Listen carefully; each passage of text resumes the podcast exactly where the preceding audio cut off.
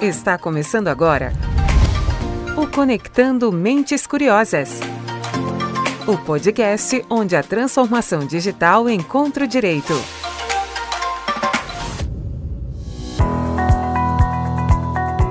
Fala Mentes Curiosas, tudo bem com vocês? Só passando aqui para avisar que o presente episódio ele foi gravado antes da pandemia, então todos os comentários que foram feitos não foram considerando os impactos econômicos e sociais que o coronavírus já teve, não só no mundo, como no Brasil também. Acompanhe o episódio espero que gostem. Obrigado. Olá, eu sou o Guilherme Belotto e esse é o Conectando Mentes Curiosas, o podcast do PG Advogados, onde a transformação digital encontra o direito. O programa de hoje será sobre um tema muito importante, que é o impacto da LGPD no processo de recrutamento e seleção. Como de costume, temos sempre convidados especiais. Aqui comigo, Marina Gaspar, advogada especialista em proteção de dados e privacidade do PG Advogados, que faz sua estreia aqui no programa, e Erika Mello, head da área trabalhista, que você já conhece. Sejam muito bem-vindas. Oi, pessoal, boa tarde. Um prazer estar aqui com vocês, compartilhando o meu conhecimento sobre a LGPD. Olá pessoal, eu sou a Erika Mello. É um prazer estar aqui com vocês mais uma vez para debater mais um tema relevante envolvendo as relações de trabalho. Também conosco aqui está o Alexandre Albuquerque, Senior Manager do Jurídico e Compliance da Cato, um amigo e grande parceiro que gentilmente veio até nossos estúdios para compartilhar um pouco do conhecimento. Seja muito bem-vindo ao podcast. É um prazer receber você aqui. Alexandre, antes de você falar, já vou pedir para você é, iniciar pedindo que conte um pouco da sua história, um pouco da sua trajetória e um pouco do cenário que você tem acompanhado com a aprovação de uma lei geral de proteção de dados. Oi, pessoal, tudo bem? É, eu sou o Alexandre Albuquerque, é um prazer estar aqui, né, junto com o Guilherme, a Érica e a Marina, a discutir uh, LGPD, é, fazendo um cruzamento com a legislação trabalhista. Isso é super interessante e será desafiador, sem dúvida alguma. Minha trajetória é simples. Falando em LGPD especificamente, eu comecei a me interessar por proteção de dados quando eu fazia mestrado na PUC. É, a, o tema da minha dissertação é princípio da prevenção nos, nos, uh, no cadastro de consumidores. E eu, naquela época, pesquisando, descobri um artigo da Patrícia Peck, que já comentava sobre o anteprojeto de proteção de dados aqui no Brasil, e isto me convidou a estudar o assunto mais a fundo. O que eu quero dizer com isso? Apesar de estudar desde 2012, 2013 este assunto, uh, hoje eu percebo que no, no ambiente global nós temos conceitos muito claros na, na, nas nossas mentes, mas nós ainda não transformamos esses conceitos em efetivas utilidades a serviço do ser humano.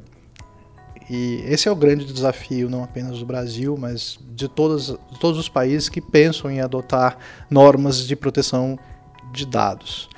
E eu vejo aqui no Brasil especificamente um cenário de 2020 muito desafiador. As pessoas que eu conheço, que estão mais próximas a mim, tem um bom background, as pessoas têm estudado, as pessoas têm procurado compreender o assunto, mas na hora que nós viramos a chave para praticar, para escrever políticas, para entrar em discussões mais objetivas e assertivas, o que a gente percebe é que, embora a gente conheça o conceito, o mindset das atitudes ainda não mudou. E esse certamente é o maior desafio. É isso mesmo, Alexandre. É, Poxa, bem bacana ter você aqui mesmo. É, acho que vai ser um episódio bem legal. E você, Marina, como é que você vê a produção de dados em 2020? Bom, por experiência aqui no escritório, a gente tem acompanhado muitas empresas no seu processo de adequação à LGPD e muito do que a gente percebeu foi que antes muitas empresas compreendiam que na talvez a lei no conceito deles não fosse pegar de alguma forma e a preocupação deles foi justamente esse ano quando eles viram que eles têm apenas seis meses para entender o cenário atual da empresa para poder então agir e se adequar. E quando a gente fala de adequação, tem empresas que buscam ao fim algumas é, priorizações. Então, algumas empresas decidem que, no cenário atual dela, o treinamento interno é mais relevante. Então, essa mudança cultural, essa preocupação com a postura e a conduta dos seus funcionários é realmente mais relevante do que necessariamente é, alguma medida mais técnica. Então, buscar só ajustes na parte tecnológica e na parte de sistema. Mas também tem outras empresas que acabam se preocupando um pouco mais na parte de governança, que é adequação de documentos e não necessariamente se preocupando com a aplicabilidade dela. Então, não só documentos adequados, a gente precisa que eles sejam aplicados e de conhecimento de todos na empresa ou dos seus clientes também, no caso do, das empresas que lidam com o consumidor diretamente. Perfeito. E você, Erika? Você já esteve aqui no podcast em outros episódios. Você está acompanhando um pouco a movimentação dos departamentos de RH. Conta pra gente como é que eles estão se preparando para essa nova realidade. Bom, nós temos sentado em muitas mesas de discussão sobre esse tema, né? É um tema que abrange muita coisa. Como a gente fala, no fim do dia são as pessoas que são os protagonistas tanto das atitudes corretas e compliance com relação à legislação, mas também daquelas que vão pisar fora da, da linha. A gente até fez um evento, promoveu um evento no primeiro semestre do ano passado, é, aqui no PG sobre esse tema, que foi uma oportunidade ótima, porque a gente reuniu profissionais é, de diversas áreas in, inseridas no tema. Então, a gente tinha tanto os profissionais de RH como alguns stakeholders desse cenário. Pessoal de tecnologia das empresas, preocupado com quais são as formas da gente monitorar esses dados, essas tratativas e eventuais vazamentos o pessoal é, corporativo que toma decisões, né? E o pessoal do jurídico que está ali no, no meio de campo tentando também identificar riscos e oportunidades. É, acho que uma coisa que foi muito bem colocada aqui até agora e que a gente tem sentido nos RHs é a necessidade de conseguir é, implantar medidas e pensar medidas que garantam essa efetividade da estratégia até a prática, porque o que costuma acontecer é que em algum momento esse elo se rompe. Então, eu tenho sim que pensar em governança, e isso é uma coisa que o RH tem trabalhado bastante, mas na, de nada adianta eu pensar só na governança se lá na ponta não vai acontecer, que é exatamente o que o Alexandre colocou da questão comportamental. Então, o que, eu, o, que o RH tem vivido e tem trazido para a gente, e a gente tem apoiado, é é, como garantir isso? Porque o RH, ao mesmo tempo que ele está na questão da operação dos dados, muitas vezes, ele também está na parte da educação corporativa, ele também está na parte de subsidiar a tomada de decisão corporativa sobre esse tema. Então, a LGPD ela trouxe para a mesa muitas discussões. E um outro cenário interessante que a gente tem aqui, que para muitas empresas ficou muito a coisa do ambiente virtual. E na hora que elas vão fazer um processo que é imprescindível, que é o de se conhecer, entender os seus processos internos e o seu fluxo de dados e informações, aí é que ela começa a identificar e ver que ela também tem um ambiente físico, né? De recrutamento e seleção, no caso, quando a gente fala dos currículos, ou durante o contrato de trabalho. Então, o ambiente físico daquele currículo que ficou jogado ali na impressora ou de algo que acontece nesse sentido, às vezes, quando a gente fala da LGPD, num primeiro momento, todas as empresas se preocuparam com isso. É o meu site, o meu trabalho conosco, o meu banco de currículos interno. E essa parte física ela está vindo à tona aos poucos como um dos gargalos. Então, esse é o desafio que a gente tem enfrentado, é a, a, a composição desses stakeholders com a área de recursos humanos e também com as áreas que fazem a gestão das relações trabalhistas indiretas, porque a cadeia ela se expande muito além da relação de emprego. E esses são os desafios que o RH vem enfrentando e caminhando bem, se é, se é que assim a gente pode dizer, para uma legislação que ainda não entrou e que ainda está trazendo muitos desafios. Inclusive, uma coisa que eu tenho, que a gente no escritório tem visto de uma maneira, como, de um modo geral, é as empresas, quando a gente pergunta, ah, como que você faz com os currículos que você recebe, os documentos que você recebe? Aí a, a, a gente fala, vocês armazenam em armário com chave, ambiente monitorado? Eles falam, ah, armazenam em armário com chave. Aí eu pergunto, e a chave fica na porta? E eles sempre respondem, sim, a chave fica na porta. Isso quando você não pergunta, mas tem chave mesmo ou tem Exa só a fechadura? Exatamente. Então tem que ser muito muito específico, é. senão a gente. o armário tem chave. Onde está a chave, ninguém viu. É, um armário com chave que permanece aberto. É, bom, e vai ser, vão, ser, vão ser meses de muito trabalho, com certeza, ainda, para conscientizar todo mundo. Como que a Cato vem orientando os clientes sobre a questão do tratamento de dados pessoais? Você acha que já deu para ver uma movimentação dos recrutadores na mudança da forma de trabalho? É, é curioso. É, essa pergunta é bem legal pelo seguinte: ano passado, quando nós começamos o movimento é, de avaliação e adaptação ou evolução da companhia proteção de dados, bem no comecinho de 2019, nós tínhamos zero registro de chamadas de recrutadores tratando sobre as melhores práticas para lidar com os dados pessoais. Mais recentemente, agora já entre dezembro de 2019 e o começo de 2020, algumas, alguns clientes começaram a perguntar. É, e por onde essas, essas perguntas entram, o fluxo é o mesmo. Elas são encaminhadas a mim.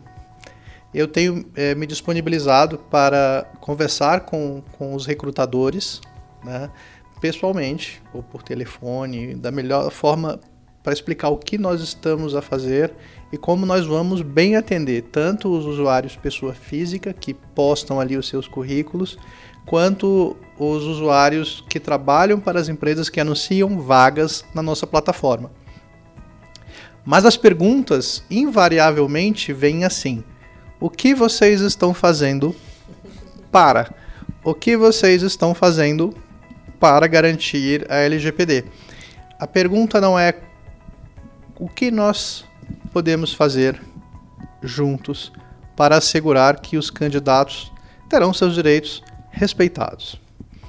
Então, ainda estamos num estágio muito inicial do conhecimento crítico. Né? Isso tem me chamado bastante atenção. É... Mas o que eu posso dizer sobre melhores práticas já para as pessoas de departamento é, de gestão de pessoas, recursos humanos. Deixem os dados dos candidatos, das pessoas que é, são objeto de avaliação nos processos de seleção, com os especialistas. A Cato é uma empresa especialista em colher e tratar dados de pessoas. Então, os dados estarão mais seguros nessa plataforma. Use a plataforma de uma forma consciente, né? Não baixe, não imprima um volume excessivo de currículos. Aliás, de preferência não imprima. Você tem como mecanismos amigáveis para você ver os currículos e selecionar as pessoas diretamente na plataforma. E essa é uma boa dica para a gente mostrar que a gente respeita as pessoas que nós estamos entrevistando, que nós estamos avaliando as possibilidades de, de contratar. Essa é dica de ouro já, dica de ouro do dia. Nesse mesmo sentido, a gente sabe que as empresas ainda têm esse velho hábito que a gente estava falando de armazenar uma quantidade enorme de dados pessoais, é, inclusive depois do processo de recrutamento e seleção. A ameaça nesse, nesse velho hábito, a, quais são as diferenças, quais são os impactos nesse processo que vão surgir com agora a entrada em vigor da LGPD? Bom, o primeiro ponto, a primeira resposta o Alexandre já deu para gente, que é a seguinte dica: não precisa imprimir, né? Não precisa guardar. Talvez o armário com ou sem chave não seja a solução, e isso já ficou bastante claro, acho que há algum tempo, quando a gente passou de dispor de tecnologia e de plataformas especializadas, como o Alexandre acabou de colocar.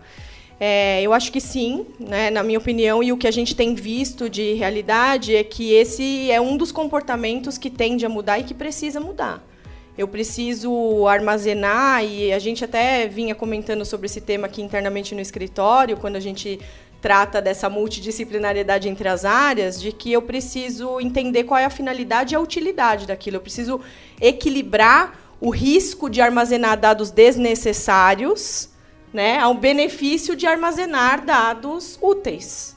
Eu não posso simplesmente armazenar por armazenar, com a nova legislação, passa a ser um risco desnecessário. Ninguém precisa disso. Inclusive porque, né, Érica, quando você está falando de currículos, eles com seis meses, muitas vezes, já estão totalmente desatualizados, a depender do caso. Então, tem que pensar justamente por que, que eu vou manter aquele currículo, aquela informação por muitos anos, se a pessoa muitas vezes já está mais bem qualificada ou não está nem atuando mais naquela determinada área. Então, não faz muito sentido você armazenar por um prazo indefinido, a não ser que a pessoa utilize a plataforma e atualize aquelas informações de forma recorrente, que inclusive é um direito do titular.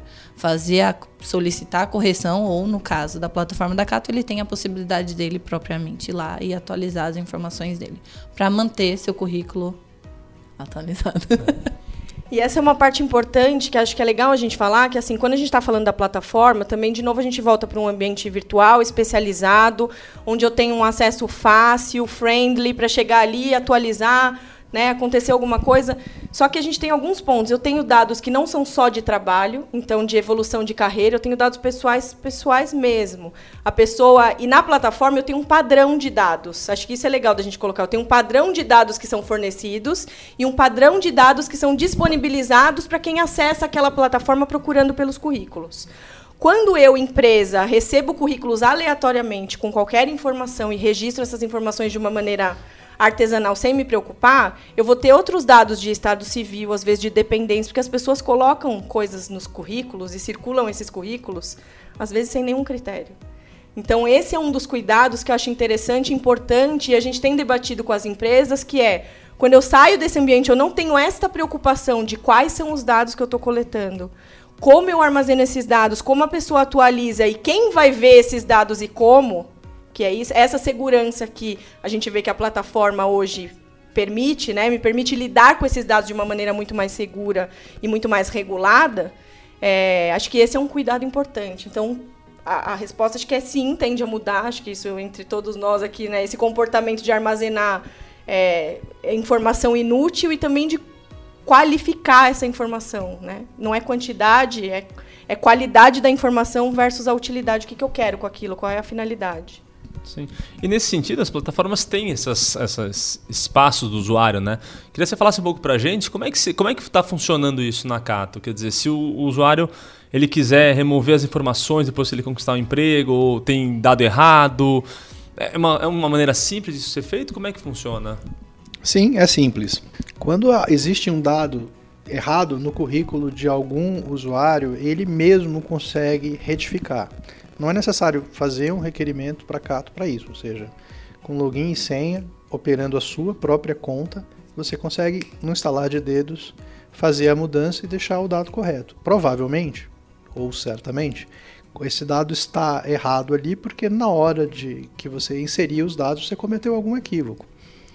É, mas do mesmo jeito que é fácil você inserir a primeira vez, é fácil você ir lá e corrigir o que efetivamente está errado ou até o é, digital que está faltando. Quando você deseja apagar as suas informações, nós estamos criando um procedimento que estará em, em vigor quando a lei entrar em vigor. Hoje, os pedidos são encaminhados a mim. Eles passam por mim na empresa e a gente tem um critério de apagamento. Não se consegue fazer da mesma forma é, um apagamento como se consegue corrigir uma, uma informação. E isso é bem da consistência do banco de dados. Né? Mas nós conseguimos desenvolver um processo seguro para isso. Esse, esse é o ponto. Agora, se eu pudesse dar uma dica para os candidatos, eu diria o seguinte: não apague as suas informações. Mantenha as suas informações atualizadas. Não é porque nós conseguimos uma colocação em uma posição muito interessante que não podem existir outras posições que nos interessem, que, que não existem outras áreas que estão de olho em nosso perfil. E quando eu mantenho as minhas informações atualizadas e corretas numa plataforma especializada nisto, eu ganho uma vitrine. E é importante utilizar essa vitrine colocando o melhor de mim o que pode ser visto. Daí a importância de, de manter sempre as informações não apenas vivas, como atualizadas. Você pode acordar com uma grata surpresa no seu e-mail ali de um headhunter querendo o seu perfil. Eu acho que é importante destacar também que a LGPD fala no artigo 18 sobre os direitos do titular. Então, ele pode pedir para ele ter acesso às informações que a empresa tem a respeito dele, informações quando eu digo, né, são os dados pessoais, solicitar correção quando não for de uma forma tão facilitada quanto na Cato, portabilidade e até eliminação. Mas quando a gente fala de eliminação, é importante a gente destacar também que não necessariamente a empresa vai ser obrigada a, a realizar o apagamento porque o titular solicitou. Em alguns casos, a empresa precisa armazenar porque tem uma obrigação legal que obriga a empresa, obviamente, a manter aqueles dados por um período de tempo. Então, a empresa não pode simplesmente apagar a partir de uma solicitação do titular. Então, é, no caso da Cato, ele pode solicitar para o, o, apagamento, mas a depender até do cenário, se for, por exemplo, um colaborador solicitando o apagamento, eles têm uma, uma questão trabalhista, né, Erika? Você pode complementar nisso, que impede que a empresa faça essa eliminação dos dados. É, era justamente essa a minha próxima pergunta, né? Que é esse, esses diferentes é, categorias, vamos dizer assim, né? Porque você tem as pessoas que estão procurando emprego, mas não foram selecionadas, tem aqueles que estão no shortlist e, e, e aí ficaram entre os cinco, e aí foram um foi selecionado, os outros não. Como é que, na opinião de vocês, é a melhor forma da gente pensar esse processo de armazenamento de dados pessoais e garantia desses direitos? Bom, basicamente o que, que a gente entende hoje, principalmente quando a gente fala de armazenamento de currículos, né? Quando a gente tem um, um candidato que está em fase de contratação, mas não foi contratado ao fim, daquele que foi contratado e do que foi contratado e depois demitido. Então, esses três cenários a gente acaba discutindo por quanto tempo a gente pode armazenar o currículo. Uma pesquisa que a gente fez recentemente aqui no escritório, eu e o Guilherme principalmente, a gente pesquisou sobre como que uh, fez um benchmark, na verdade, e um que a gente achou muito interessante é a da ICO. Porque lá eles disseram que são seis meses de armazenamento do currículo. O que diverge nesses cenários é a partir do momento que o prazo começa a contar.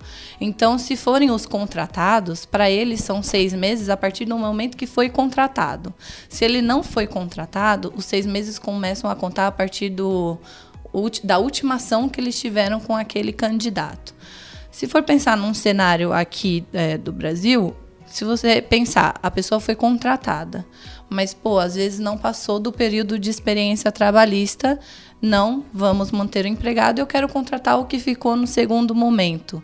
Por que, que a empresa pagaria? Seria interessante para o candidato que a empresa mantenha o currículo dele por um determinado período, justamente para garantir que se surgir a oportunidade, ele pode ser chamado para ser contratado, né? Outro caso também seriam nos que já foram contratados e pediram demissão, por exemplo. Então, pediu demissão, o currículo dele possivelmente vai estar junto com aquele combinho de documentos que a empresa kit. é o kit, o kit de documentos que a empresa adquiriu, que tem relacionado ao empregado na empresa. A gente poderia dizer para eles armazene seis meses depois? Poderia dizer, não tem uma lei que obrigue a empresa a manter, mas ao mesmo tempo a gente está falando de currículo de documentos do empregado. Então, é, a, a, gente considera que é interessante que ele mantenha os dados do currículo junto com os demais documentos até o momento que seja pertinente por obrigação legal, enfim, que atinja a finalidade que seja necessário o descarte. É, acho que a Marina já respondeu a pergunta, né? Do ponto de vista trabalhista, é, a gente volta no que a gente já falou aqui. O, o, importante aqui é exatamente a finalidade, eu conseguir evidenciar que ou eu preciso daquele documento por questões legais, ou ele tem uma utilidade diferenciada. Então, assim, manter no banco de dados aqueles que não foram aprovados no processo seletivo é algo que vai depender da política da empresa, né, do apetite de risco que ela vai ter também com relação a isso, mas também da questão da ciência ao candidato e da transparência com relação a por quanto tempo aquele, aqueles dados vão ficar comigo. Então, claro que é, pode ser interessante para ele e o, o, importante é que ele saiba que aquilo vai ficar comigo. Né? E para que, que eu vou usar? Porque também tem esse ponto. Eu vou ficar com seus dados de currículo para futuros processos seletivos e ok, ou eu vou fazer mais alguma coisa com isso? Porque daí é que a gente começa a entrar na seara do risco em si e de qual é o campo de risco que eu estou assumindo aqui. E que a gente fala na LGPD no caso do princípio da transparência, né? Então, quando Exatamente. a gente está falando que vai armazenar o dado, não necessariamente é, é o caso de você pedir o consentimento quando o que muitas pessoas entendem que é necessário. Na verdade, em alguns casos, o que importa é que ele seja informado de uma forma transparente. Isso é a ciência, né? A transparência no sentido da ciência e não necessariamente do consentimento. Exatamente. Desde o momento em que a empresa recebeu o currículo, ela pode deixar o candidato é, confortável avisando: olha, eu estou a receber o teu currículo. Mesmo que você não seja selecionado, eu o manterei é, em um banco de currículos por um determinado período de tempo, X, com a finalidade, as finalidades XYZ. Né? Então, desde o princípio se estabelece uma relação de transparência e de confiança, mas eu repito, o mais assertivo para evitar incidentes seria você valer-se das ferramentas de empresas especializadas. É muito melhor você manter ali numa empresa especializada e fazer é, uh, que tenha um ambiente mais seguro para os candidatos do que você manter no seu arquivo, Sem né, dúvida. que muitas vezes não tem o mesmo nível de controle. Sem dúvida. É. Com certeza. Uh, bom, a gente também sabe que a LGPD diferencia o tratamento de dados pessoais para quando está envolvendo criança e adolescente. O que a gente pode falar um pouco sobre essa especificidade na questão do, do processo de recrutamento e seleção? Né? Menor aprendiz, estagiário? Bom, quando a gente fala do aspecto LGPD, no artigo 14, a gente fala sobre o tratamento de dados pessoais em crianças e adolescentes. Quando a gente está falando de crianças, que não entra no caso de na esfera trabalhista, porque senão a gente está falando de né? trabalho escravo, né? trabalho infantil. A LGPD diz que o consentimento dos pais ou do responsável legal é necessário para e obrigatório no caso de, das crianças. Quando a gente está falando de menor aprendiz, a gente está falando de adolescentes que têm 14 anos ou mais. Então, nesses casos, não seria necessário o consentimento dos, dos é, dos pais ou dos responsáveis. Mas eu sei que na esfera trabalhista não é bem assim que a banda toca, né? Então, Érica pode explicar um pouquinho para é, Mais uma vez aqui, a gente está diante da questão da finalidade e do período. Em que período eu estou falando? É pré-contratual ou é na hora de fazer? Né? O processo seletivo ele é pré-contratual. Então, nessa esfera e nesse momento, e hoje, na dinâmica que a gente tem de redes, de tecnologia, e de acesso a essa tecnologia por esses adolescentes, é difícil a gente falar que para disponibilizar os dados, o adolescente vai precisar do consentimento necessário e intransponível dos pais. Né? Acho que é, fica complicado é, a gente desprivilegiar esse dispositivo da LGPD neste sentido.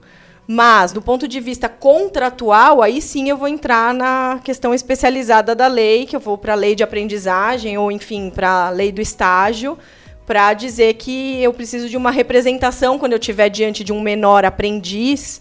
A legislação vai obrigar, sim, que esse responsável legal participe.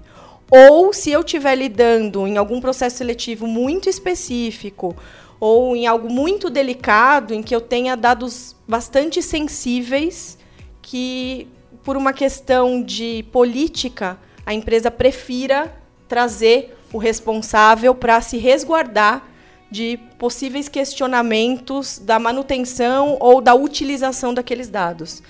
Então, acho que é muito mais uma questão é, menos legal e mais de política e de comportamento corporativo e de responsabilidade com aquele menor que está envolvido nessa relação e nessa comunicação do que simplesmente atender a legislação trabalhista ou atender a legislação civil ou atender a LGPD.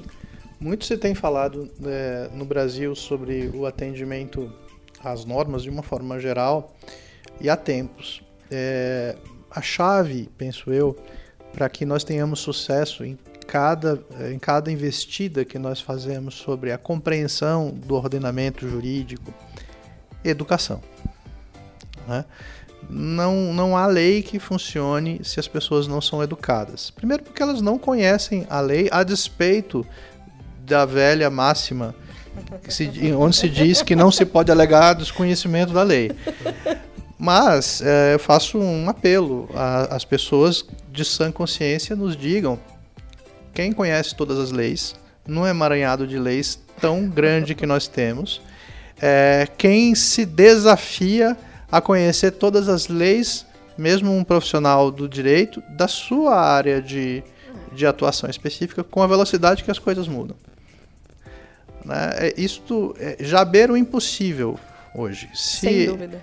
Então, uh, o que faz com que um cidadão de qualquer idade é, funcione como cidadão é o processo educacional de um determinado país.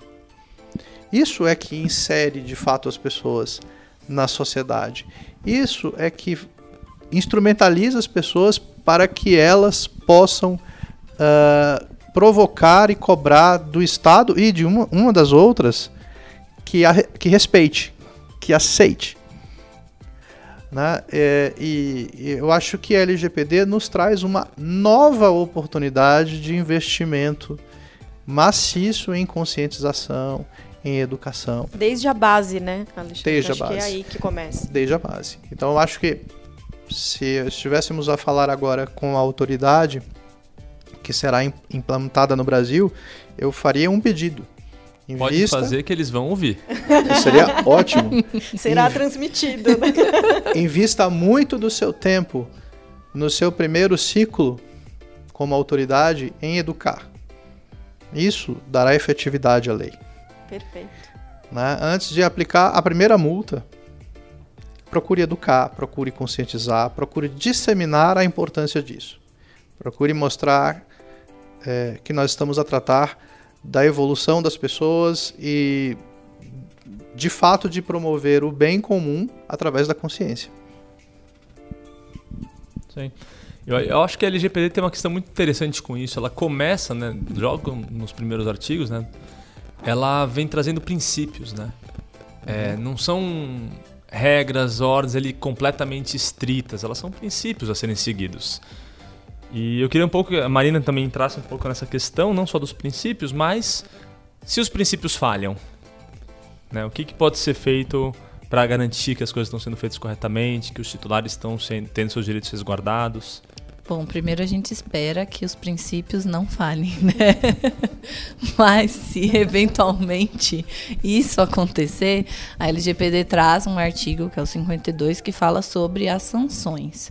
Dentre as sanções, a gente fala de multa, então onde dói em muitas empresas, que é o bolso, mas também tem outras que a gente entende aqui no escritório que às vezes acabam sendo um pouco mais pesadas, né? Que é a mancha, manchar a marca da empresa ou prejudicar o nome da empresa.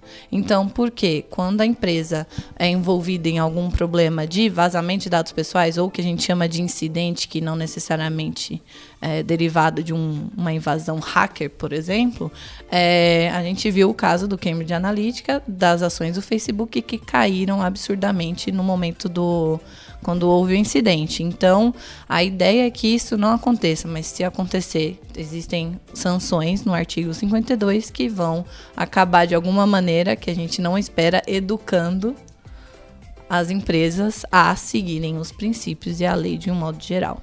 O que, que a gente acha importante também destacar é que quando a gente fala sobre garantia do titular e garantir que os princípios são atendidos, a gente está falando de é, facilitar o titular a exercer os seus direitos de titular. Então, não basta você dizer que você está é, bem protegido, então tem lá políticas internas. Se o titular, quando ele for solicitar para você quais dados você tem, você demora muito tempo, que ou é o que ignora. a gente fala, ou ignora. ou então a demora para retornar ou a ignorar exatamente a solicitação do, do titular, porque isso é uma maneira de você infringir o princípio da lei. Então, não só falando de pedir uma permissão, mas sim de não dar atenção ao titular, se a gente pode colocar dessa maneira. E não necessariamente a NPD pode, a Agência Nacional de Proteção de Dados vai multar a empresa. Ela pode auditar a empresa, requerer que a empresa é, apresente o relatório de impacto ou outros documentos que demonstre que ela está agindo em conformidade com a lei. Então, é, eu acho que o mais importante de tudo, não só a aplicabilidade das sanções, são as empresas se adequarem antes disso e prever e garantir ao titular ah, uma forma facilitada de exercer seus direitos. Perfeito. A gente falou de bastante coisa durante o episódio de hoje e eu queria perguntar para os três que estão aí nas trincheiras desse processo de adequação, né, de mapeamento, cada um no seu, no seu quadrado. A gente está pronto para LGPD? Bom, então eu acho que ninguém está pronto, como nós não estamos pronto hoje e não é, as empresas não estão prontas de um modo geral. A Europa não estava pronta quando a GDPR entrou em vigor. É, o que importa é que as empresas se dediquem para se adequarem à LGPD quando ela estiver em vigor. Então comecem já. Quem já começou já está na frente, já tá, é, já estão na fase de é, elaborar treinamentos, adequar políticas, adequar documentos Obrigado. e até contratar ferramentas, até contratar ferramentas de é, tecnologia para se proteger. E quem não está, é importante que comece já, porque já está chegando ali na, na, no, na fase complicada, é, que é a reta final da, do período de adequação. Bom, de tudo que a gente falou aqui hoje, acho que o que eu posso contribuir com a visão do que a gente tem apoiado aí os departamentos de recursos humanos e outros departamentos que interagem com as relações de trabalho e que acabam tendo acesso e tratando de forma muito é, intensa esses dados pessoais, né? É, que é a gente está na era do diálogo e é isso que a gente precisa estabelecer. Acho que nada mais importante nesse momento, como a Marina falou, preparados não estamos. É, provavelmente não estaremos quando a lei entrar em vigor, mas é, essa busca tem que acontecer. Mas a realidade é sempre muito mais fértil do que a imaginação. Na verdade, a coisa fica invertida, né? Só na prática, na realidade do dia a dia, que a gente vai testar efetivamente até que ponto é, conseguimos ou não imaginar aquilo que aconteceria. Então, eu acho que as palavras de ordem do que a gente falou hoje são essas: é o diálogo, a transparência na hora de pensar nessas políticas e não só nas políticas, mas na prática, né? E a questão da empatia, que acho que é muito do que a gente falou aqui hoje. A empatia na hora de me colocar no lugar do candidato que participou do processo de recrutamento, mas também de me colocar no lugar daquela pessoa que representa o ente corporativo e entender que as tecnologias devem servir para isso, como o Alexandre colocou bem aqui hoje. Né, a especialidade em tratar desses dados é um ponto muito importante para todos os lados desse, é, dessa história. E Erika, eu acho que o projeto, projeto não, a adequação LGPD é um negócio contínuo, né? Então a gente não está falando só agora.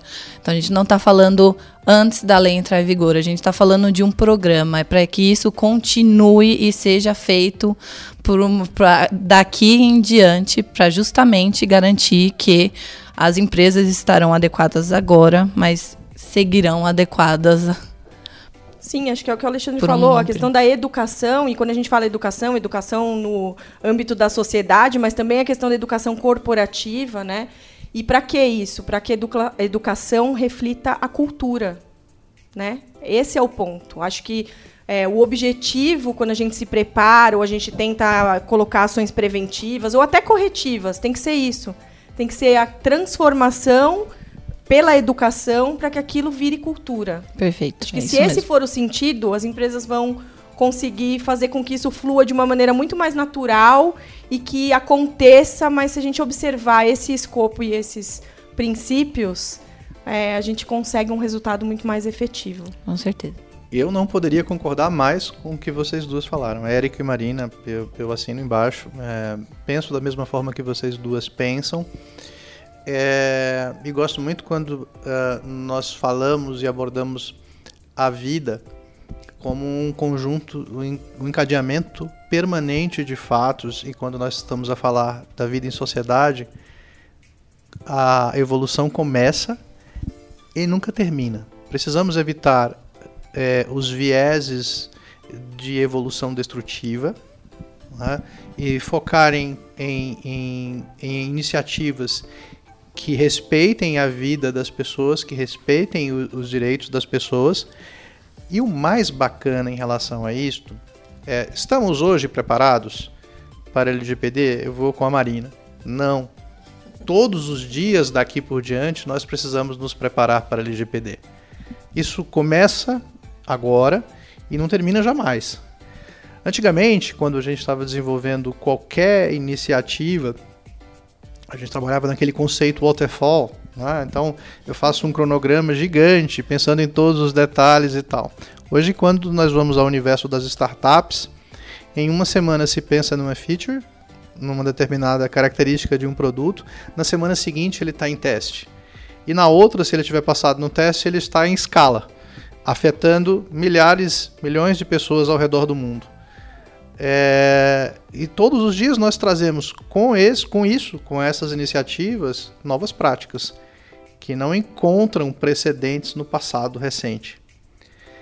E como desenvolver novas práticas dessa forma, com um olho no que eu tenho para oferecer ao meu público de clientes e com outro olho na segurança das pessoas que estão envolvidas nesse processo, que serão impactadas por esse processo.